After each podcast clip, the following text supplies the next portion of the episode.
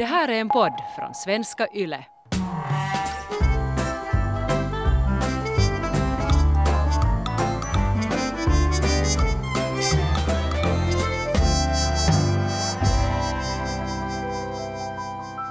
Före vi går in på det här avsnittet så vill jag bara först säga Black Lives Matter. Kom ihåg att Black Trans Lives Matter och kom ihåg Pride Month. Vi ska tala om våra kroppar nu i det här avsnittet. När vi kan tala om våra kroppar så här öppet så betyder det att vi har ju, vi sitter i en ganska privilegierad situation. Kom ihåg att utmana er själva i era tankesätt. Själv reflektera kring dina egna tankar. Det här är en tid var vi behöver vara antirasism, antisexism. Det räcker inte bara med att vara tolerant. Black Lives Matter. Är du redo Vivi? Ja, Heidi. Mm. Hur, hur, hur kommer det sig att du är så bekväm att vara naken? Jag är nog uppvuxen med det. Jag är uppvuxen med föräldrar som gick nakna hemma hela tiden. Och eh, jag var ju barn på 70-talet. Och då var vi nakna, vi barn var nakna hela tiden om det var varmt väder. Att vi klädde på oss bara om, om det var kallt. Men om det var varmt så var vi nakna på landet. Vi kunde ha underbyxor på huvudet för att mamma var hela tiden eh, rädd för att vi skulle få solsting. Så grabbade hon alltid tag på, på det närmaste klädesplagg som fanns någonstans. Och tre små flickor hade jättemycket underbyxor överallt. Så att liksom hon grabbade. Alltså att det finns foton från vår barndom på landet där vi sitter med småbyxor på huvudet. Och, liksom, och jag tycker att vi är nakna på de flesta sommarfotona som finns. Vi simmar alltid nakna. Jag tror att vi, vi hade aldrig baddräkter med till exempel på landet. Men eh, kan det vara just att man har börjat ehm, liksom efter, efter just 70-80, under 90-talet kanske börja klä på barn lite mera? Mm. Kanske man börjar tycka att det är olämpligt. Alltså Astrid Lindgren-filmer, Ronja Rövardotter, är det kanske också Emil i Lönneberga, alla de här. Det var ju liksom till och med TV, film! Just det, och alla ja. var ändå nakna. Ja, Liksom. och, och det, det är den verkligheten som jag är uppvuxen så därför tycker jag inte att det är problematiskt och jag tycker nog att, att, att ni fick leva ganska nakna också. Kommer du ihåg Nakupellespring? Uh, nej. Kommer du inte ihåg? För jag tyckte vi var ganska nakna med våra familjevänner också. Vi, vi brukar ju bada bastu tillsammans med familjevänner också. Och, och det var nog hemskt mycket därför också, det var min lite feministiska princip där. Så att det inte blir på det viset att karlarna badar sen på tumisnatten lång och kvinnorna ska bada med barnen. så, det, det var ju bara praktiskt. Ja. Eh, och, sen, och sen när vi besökte familjevänner också, så ni brukar ju alla somna sen i bilen på vägen hem. Och då hade vi ju alltid pyjamasar med åt er. Så att vi, vi liksom klädde av er och klädde på pyjamasarna innan vi sen åkte hem och sen bar vi er sovande hem. Men, men före pyjamaspåklädande så skrek vi ju alla Nakupelle spring! Och sen så sprang alla barnen nakna runt i lägenheten. Spring, spring, spring. Kommer du inte ihåg det? Alltså var det på barnens eller var det ni vuxna som satt och så spring? Eh, ja, det var nog barnen som började springa men sen kallade vi det för Nakupelle spring. För det började liksom höras nästan till. Ja, det hörde Det till. blev liksom en lek. Ja, Just det. Att, att för man måste, ni sprang omkring och man måste alltid lite fånga er. Ja. För, att- för det var, ni måste ju ha tyckt att det var lite befriande det där att vara helt utan kläder. Och Alltså då man slutar ju inte berätta storyn om när jag, var det någon jul, hade fått, som vi kallar för utklädningskläder. Mm. jag hade fått någon box av massa kläder och klackskor och hattar. Och då var det ju att det enda jag hade gick väl omkring med en hatt på huvudet och klackskor och inget annat. I min barndom var vi ju dessutom så crazyga att vi hade förstått att det finns någonting som vuxna tanter håller på med striptease. Så vi hade ju striptease-föreställningar också. När föräldrarna hade gäster på besök så ville vi alltid ha striptease. Och vår striptease gick ju ut på att vi klädde på oss precis alla kläder som vi hade i utklädningslådan. Och sen hade vi musik och så dansade vi och så slängde vi alla kläder sådär, alltså utan att ha några sådana utmanande moves. Utan bara helt så att Jotto var den att slänga omkring de Alltså, där kläderna och sen var man nakupelle. 70-talet. Och jag minns, ehm, vi har på landet en sån där, ehm, det är en flasköppnare och en skruv som, som är Eva och Adam. Det är sant, och det är sådär att den där ena har eh, en sån här träbit som ska föreställa en kuk och det hängde också sådär ballar Ja, från den. ja. Och sen fanns det ett litet hål på den där Evan och sen var det meningen att man skulle hålla ihop dem. Och det var liksom Eva och Adam. När vi barnen hittade och var lite sådär att skratta åt det och bara att vad, vad är det här? Så var det bara det är gumman 70-talet. Det är sant, ja man skulle ju aldrig göra såna korkskruvar och öppnare Nej. idag. Jag tror dessutom att den var från Danmark.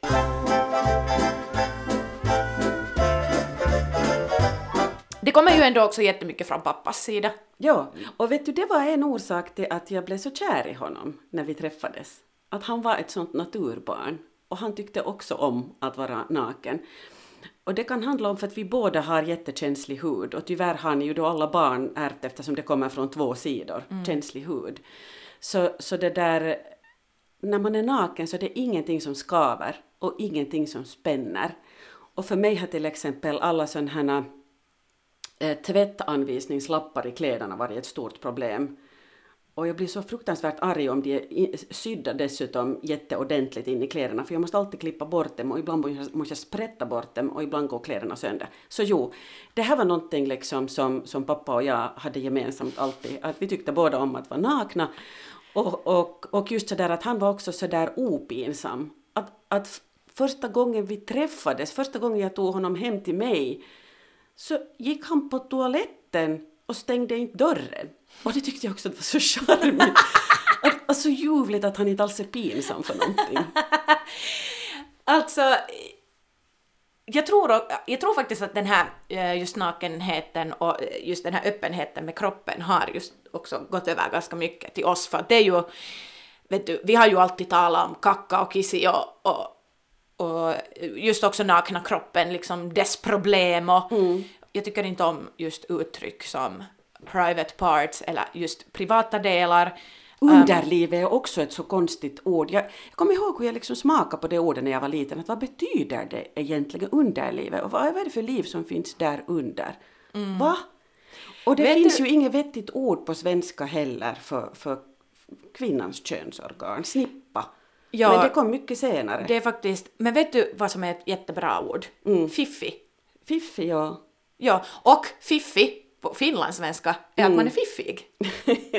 Fiffigheten kommer från fiffin. Ja. Nej men ja, det är sant för att, för att jag, jag, alltså, ibland så har det kallats för framskärt till exempel. Att pojkarna har en snopp men flickorna har en framskärt och bakskärt. Det, Det är misogynt. är ju helt sjukt. Ehm, vi kallar ju mina trosor för snoppisar. Nej, smoppisar. Ja, det var smoppisar, men sen ibland blev det snoppisar och smoppisar. Och just så att vi hade jättekonstiga olika uttryck som, som inte andra eh, familjer använde.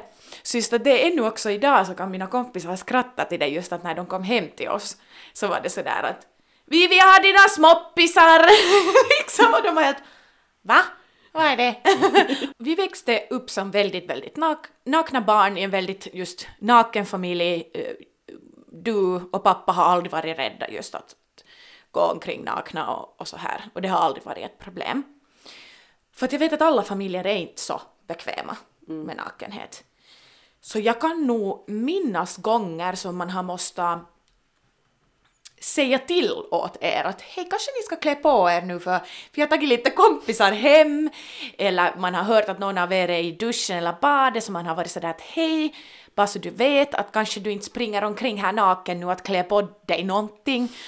Men vad liksom gick igenom ditt huvud när random människor, eller random barn var hemma, sådär att du, du tänkte inte ens på det att, att det kanske, de kanske skulle bli obekväma att du går där omkring naken, eller hur, hur, hur, hur, var- hur, vad har fått fara igenom ditt huvud?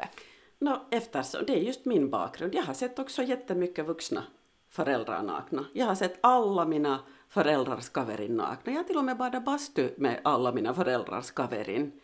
Äh, ända, ända upp i vuxen ålder. Så, så, så, att- så att jag, jag har liksom, jag har aldrig sett något konstigt med det. Så att min kanske primärreaktion när ni har sagt att kan inte du klä på, på dig, så har varit helt så att men nu måste jag ju väl få vara naken i mitt eget hem. Ja, det där har man ofta, ofta hört och då har man varit sådär att... För att det är klart att man ska få vara naken i sitt egna hem. Och egentligen borde vi ju inte stoppa dig från att göra det för att eh, det kan ju vara en bra läxa för några att se att några är bekväma att vara nakna för att det är inte... Vår nakna kropp är inte en sexuell entitet.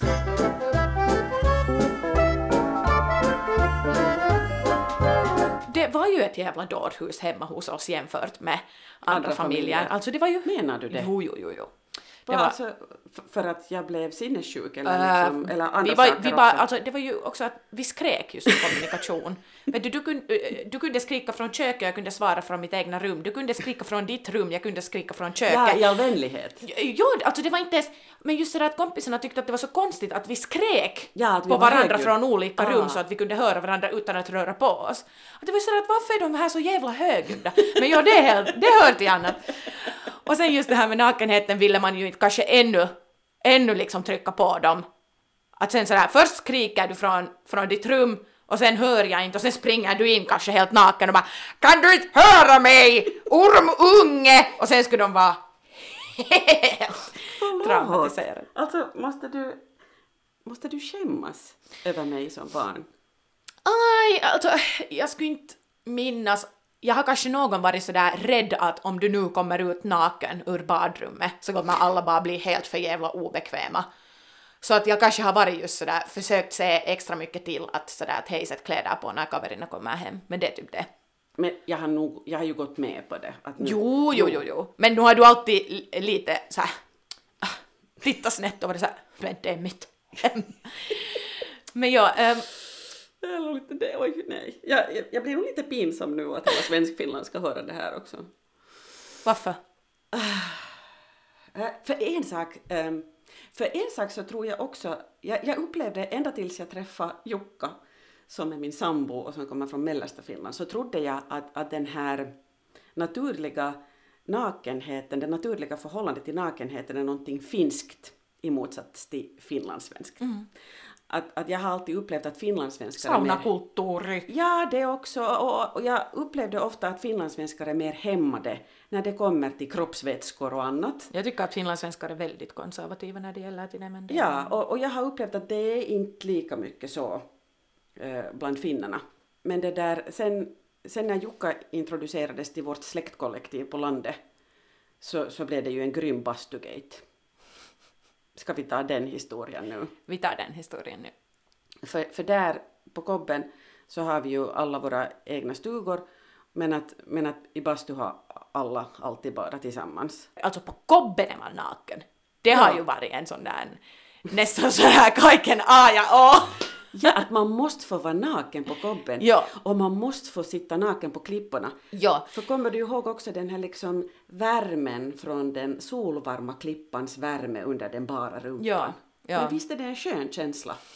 Att inte ha några kläder där. Alltså, kan, kan du relatera till den känslan? Um, ja, men äh, nu med liksom åren när man har just vuxit upp så har man ju märkt att men vi har ju faktiskt grannar där ganska nära och det åker ju båtar förbi och vi har ju faktiskt inte lika privat klippor som vi kanske trodde någon gång när vi var små. Så det har ju blivit kanske lite obekvämt nu.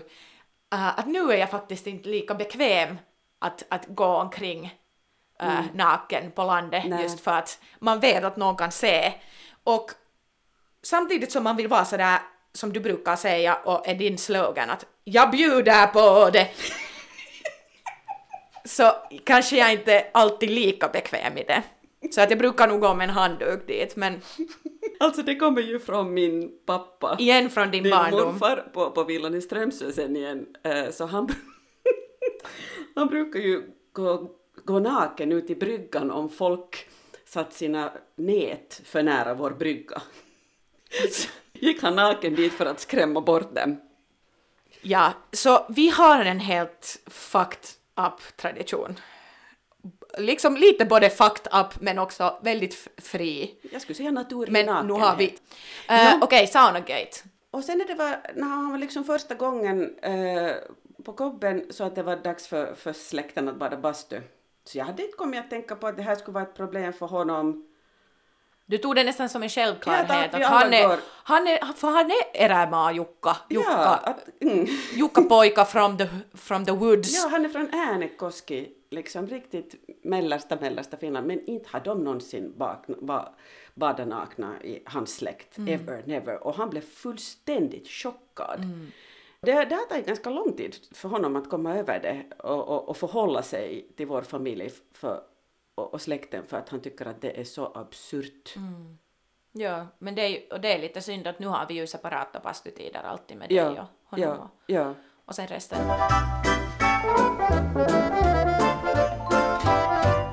Vi måste ju komma till den här pubertetsdiskussionen, för sen, det var ju, det blev ju så att när vi blev äldre och just gick in i puberteten så började vi ju alla sakta men säkert ö, använda äh, liksom baddräkt eller, äh, eller just gömde de delarna som vi kanske inte ville då visa.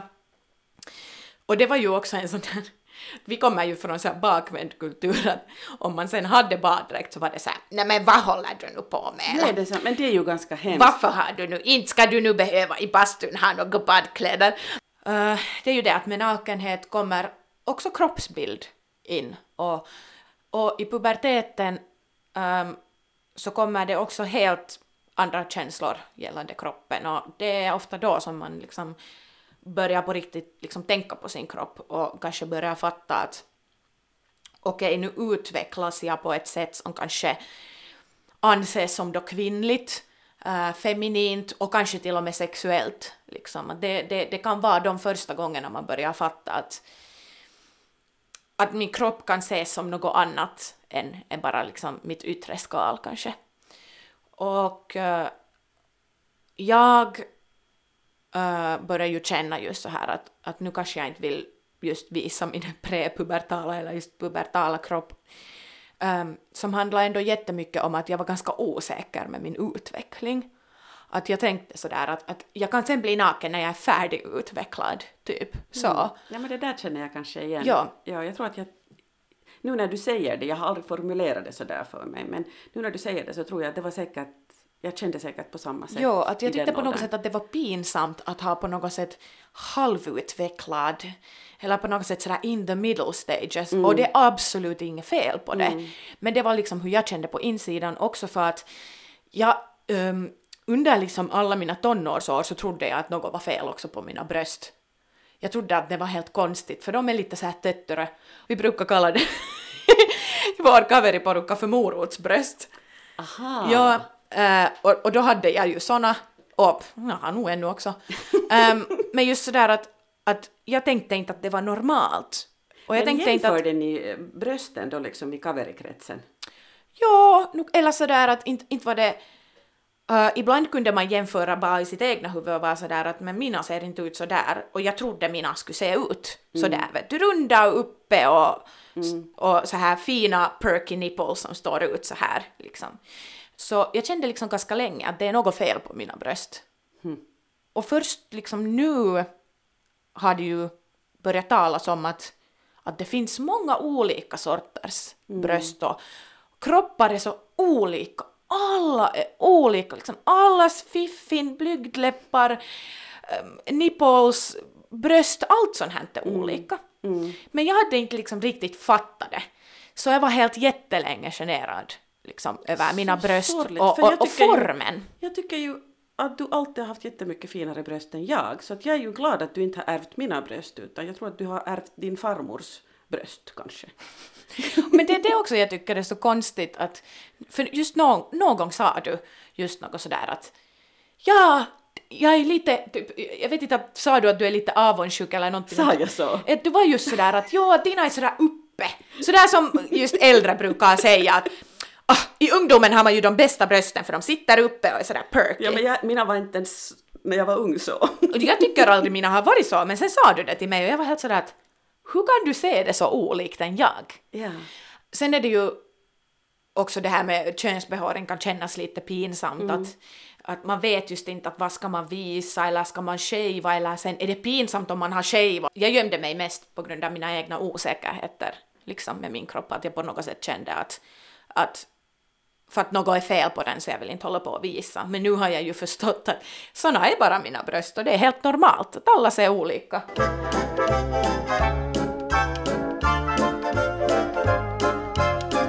Vi har haft en så här stor frihet med att vara naken så har vi ju ändå haft ganska mycket ändå kroppsångest och kroppskomplex i vår familj, både från din och pappas sida.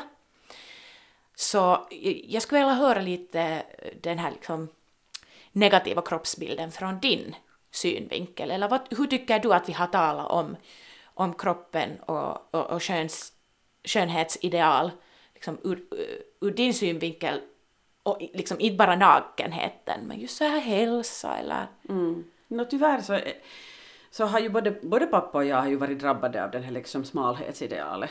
Det har på något vis till att om man är en lyckad människa så ska man vara slank. Det ingår i konceptet.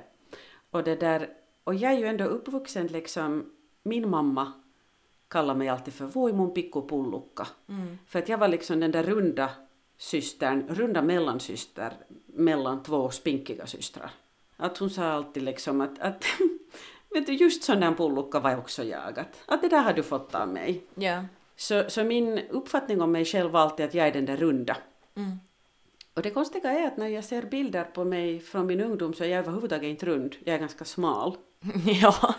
Och alla de här åren när ni var små så var jag jätte, jättesmal. Och, och det, det är slitsamt att, att föda barn tripp, trapp, trull. ja. Och, och så att jag, hade liksom, jag fick äta precis vad jag ville. Och jag blev aldrig tjock. Och då kände jag mig heller aldrig tjock. Att jag var liksom medveten om att, att ah, vad skönt att vara smal. jag var lite stolt. Jag var lite stolt faktiskt.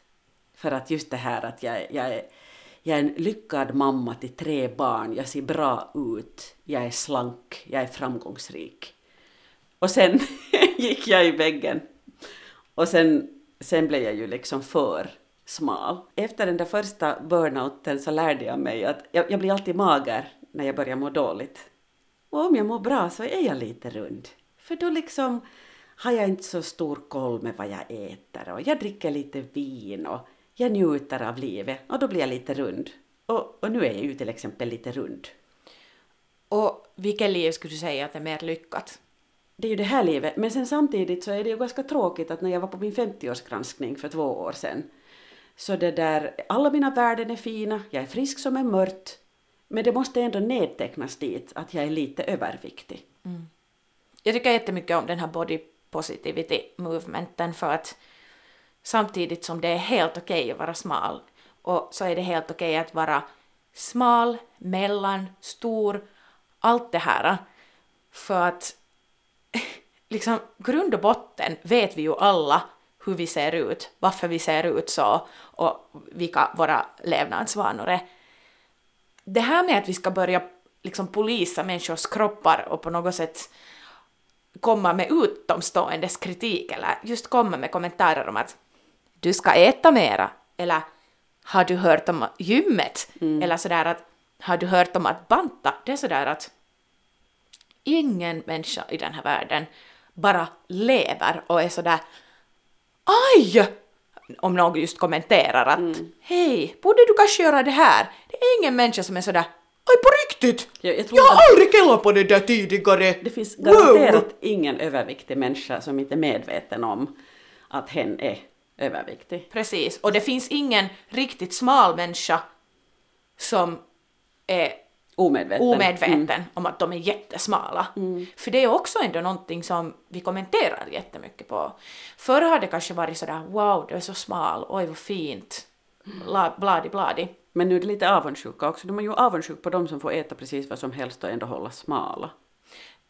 Ja, men det här är intressant för att du, du, du talar om smalhet som något positivt. Ja.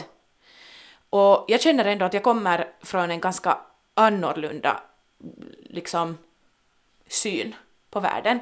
Att Och du, säger, bra att du säger ganska mycket att jag är avundsjuk på de som är smala, det känns som man har nått någonting när man är smal och du talar om smal, smal, smal, smal. Mm. Ja, för det är, liksom, det är lika med framgångsrik. Mm. Jag håller inte med det där att, att smal betyder någonting. Det är bara en kroppsform. Liksom. Mm. Din kropp kan vara smal, din kropp kan vara tjock, din kropp kan vara mellan, din kropp kan vara kurvig, den kan vara allting. Den bara är. För det är också intressant från de där tiderna som jag var smal. För, för, för jag hade också den där uppfattningen om att bara jag är tillräckligt smal så är jag så snygg som jag bara kan vara. Liksom. Då, är det, då är jag mitt snyggaste jag. Men fortfarande, inte ens då så såg jag ut som en fotomodell, liksom, eller så att säga hade en fotomodells kropp för att, för att jag är inte 1,80 lång med, med långa armar och ben och, och jag är inte finlemmad. det, är inte liksom, det är inte jag och om jag är jättemager så förlorar jag mina bröst och sånt här. Att, att det, jag, jag, vet inte, jag tror att jag, liksom, jag är förstörd av, av den här kulturen av att tillbe bara en viss sorts kroppar. Att bara liksom att det finns det här kroppsidealet som, som liksom i, de flesta har ingen chans att uppnå dit. Och alla kläder marknadsförs utgående från att, att det passar just de här kropparna. Och jag försöker hela tiden, jag jobbar ju medvetet att komma bort från det här men det liksom sitter så djupt inne i mitt huvud. Att, ja. att det är fel att ha magafläsk. Man ska inte kommentera på andra människors kroppar. Man ska inte vara sådär oj, vad du ser tränad ut. Man vet aldrig vad en människa går igenom. Kroppen är en symbol av någonting ännu också i vårt samhälle. Och den kan antingen vara just liksom lite så här aktivism eller så om du är smal så kan det vara just en människor kan se det som en eh, så här snygghet eller du, det, att din kropp brukar ändå visa någonting i det här samhället som är jättesynd. Ja. Um, Det är ju till exempel äh, feta människor är alltid lata i filmer. Att de är lite Ja. oföretagsamma och lite att det kopplas med att om man är överviktig så, så då är man ju annars också ganska misslyckad. ja, och det är ju den största myten liksom, Ja, som men finns. så är det ju. Och eh, vi, liksom, när man börjar just inse att det här är väldigt socialt konstruerat och det är helt okej att se ut på andra sätt. Och sen när man börjar visa sin kropp så börjar man märka att andra också börjar visa sin kropp och det är det som jag tycker är så fantastiskt med den här body positivity att vi ser väldigt olika ut allihopa och det är 100% okej. Att vi måste bli bättre på att ge komplimanger till personligheter, till att någon ler och ser glad ut. Vi ska inte kommentera på människors kroppar för det är där var vi har gått fel. Men om, om jag ändå drar det här tillbaks till på något vis liksom nakenheten. Om jag ser mig själv naken så är jag fortfarande alltid ganska liksom där, då är jag nöjd för då är det ingenting som spänner på kroppen. Att ju ofta- Absolut, jag har att- alltid hållit med det där. Ja, Ja. att liksom som naken känner jag mig ändå aldrig fet. Ja. Att det är då jag känner mig fet när några kläder spänner på kroppen. Att då är det ju fel på kläderna och inte på kroppen. Ja. Och kroppen är så otroligt olika så varför finns det inte mer variation? Det finns bara dåliga kläder, inte dåliga kroppar.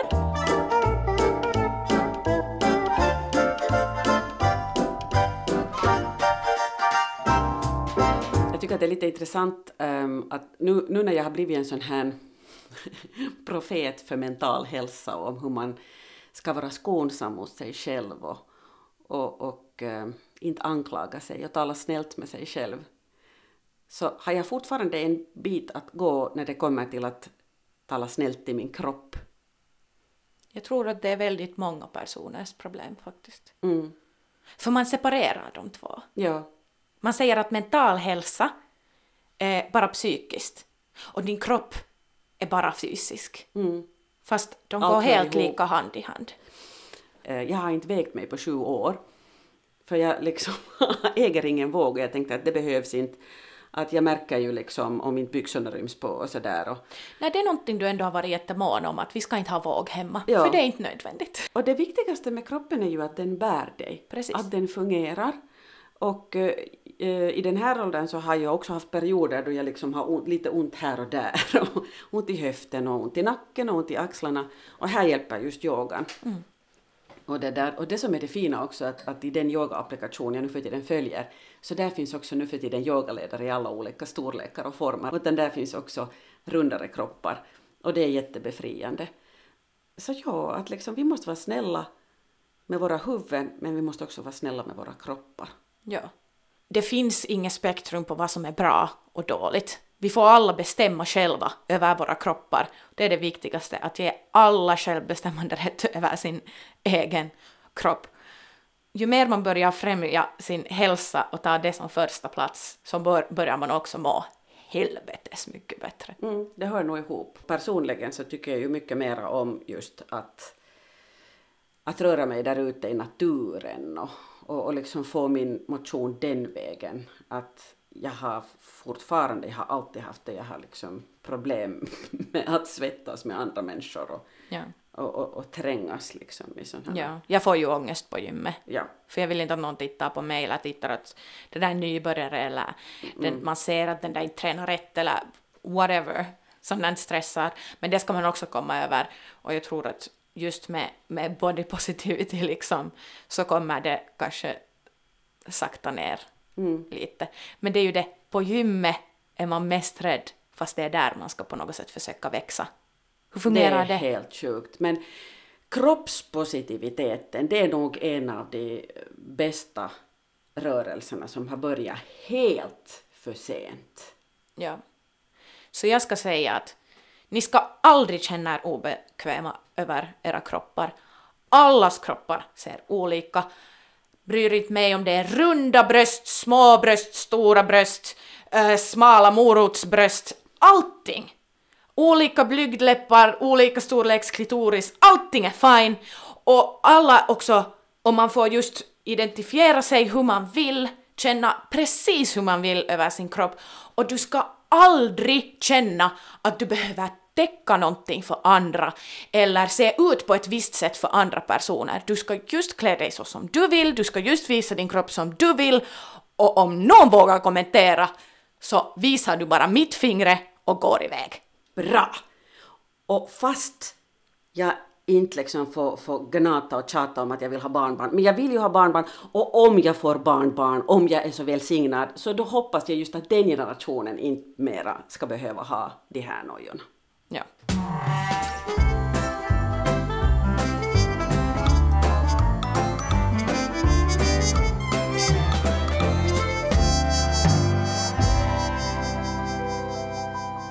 Det här är en podd från svenska YLE.